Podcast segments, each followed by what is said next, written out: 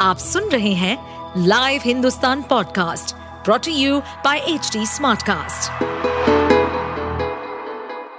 नमस्कार, ये रही आज की सबसे बड़ी खबरें। जी बीस में नहीं आएँगे जिनपिंग, चीन ने किया कंफर्म आसियान से भी किनारा।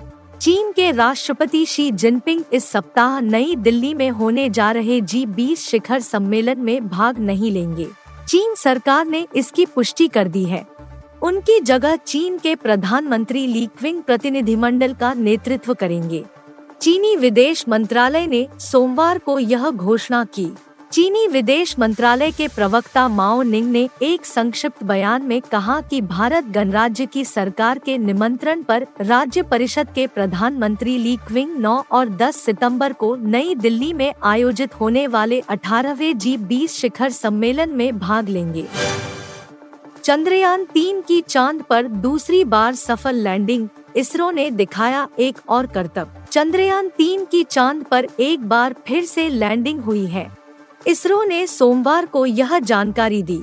दरअसल विक्रम लैंडर को पहले चाँद की सतह से 40 सेंटीमीटर ऊपर उठाया गया और एक बार फिर से उसकी सुरक्षित लैंडिंग कराई गई।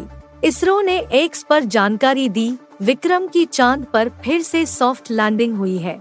अपने मिशन के उद्देश्यों से भी आगे विक्रम काम कर रहा है।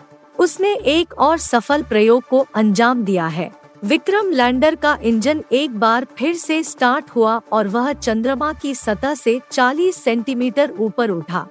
फिर से 30 से 40 सेंटीमीटर की दूरी पर सॉफ्ट लैंडिंग की। पहली बार देवेंद्र फडणवीस निशाने पर आए अजित पवार और एकनाथ शिंदे के सुर एक। महाराष्ट्र के जालना में मराठा आरक्षण आंदोलन के दौरान किए गए लाठीचार्ज को लेकर एकनाथ शिंदे की सरकार में ही मतभेद देखने को मिल रहा है। एक तरफ़ उप मुख्यमंत्री देवेंद्र फडणवीस ने पुलिस का बचाव करते हुए कहा कि पत्थरबाजी के बाद मजबूरन लाठीचार्ज करना पड़ा तो सरकार में दूसरे उप मुख्यमंत्री अजित पवार ने तत्काल उन्हें जवाब दे दिया। महाराष्ट्र की सरकार में हाल यह है कि मराठा आंदोलन पर फडणवीस एक तरफ़ तो अजित पवार और सीएम शिंदे एक तरफ़ नज़र आ रहे हैं। दोनों ने ही लाठीचार्ज को गलत बताया है। एशिया कप में भारत और नेपाल के बीच मैच आज पहली बार दोनों देशों के बीच अंतर्राष्ट्रीय खेल। एशिया कप 2023 का पांचवा मैच भारत और नेपाल के बीच खेला जा रहा है। इस मैच में कप्तान रोहित शर्मा ने टॉस जीतकर पहले गेंदबाजी करने का फैसला किया है।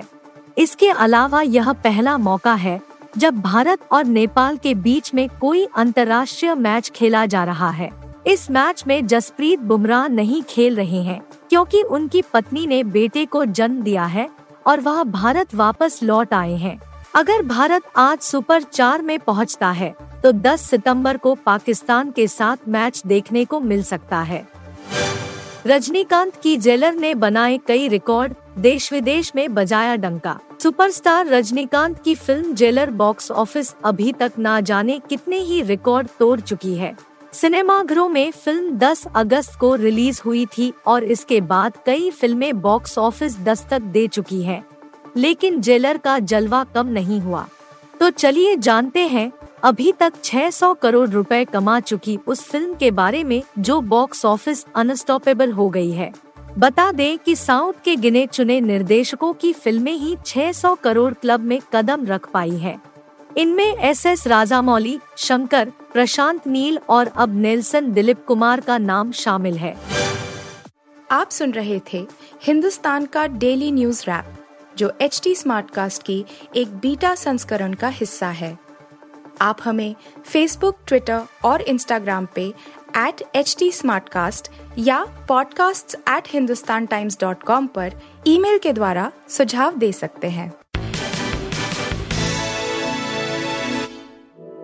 इस पॉडकास्ट पर अपडेटेड रहने के लिए हमें फॉलो करें एट एच टी हम सारे मेजर सोशल मीडिया प्लेटफॉर्म्स पर मौजूद हैं और ऐसे पॉडकास्ट सुनने के लिए लॉग ऑन टू डब्ल्यू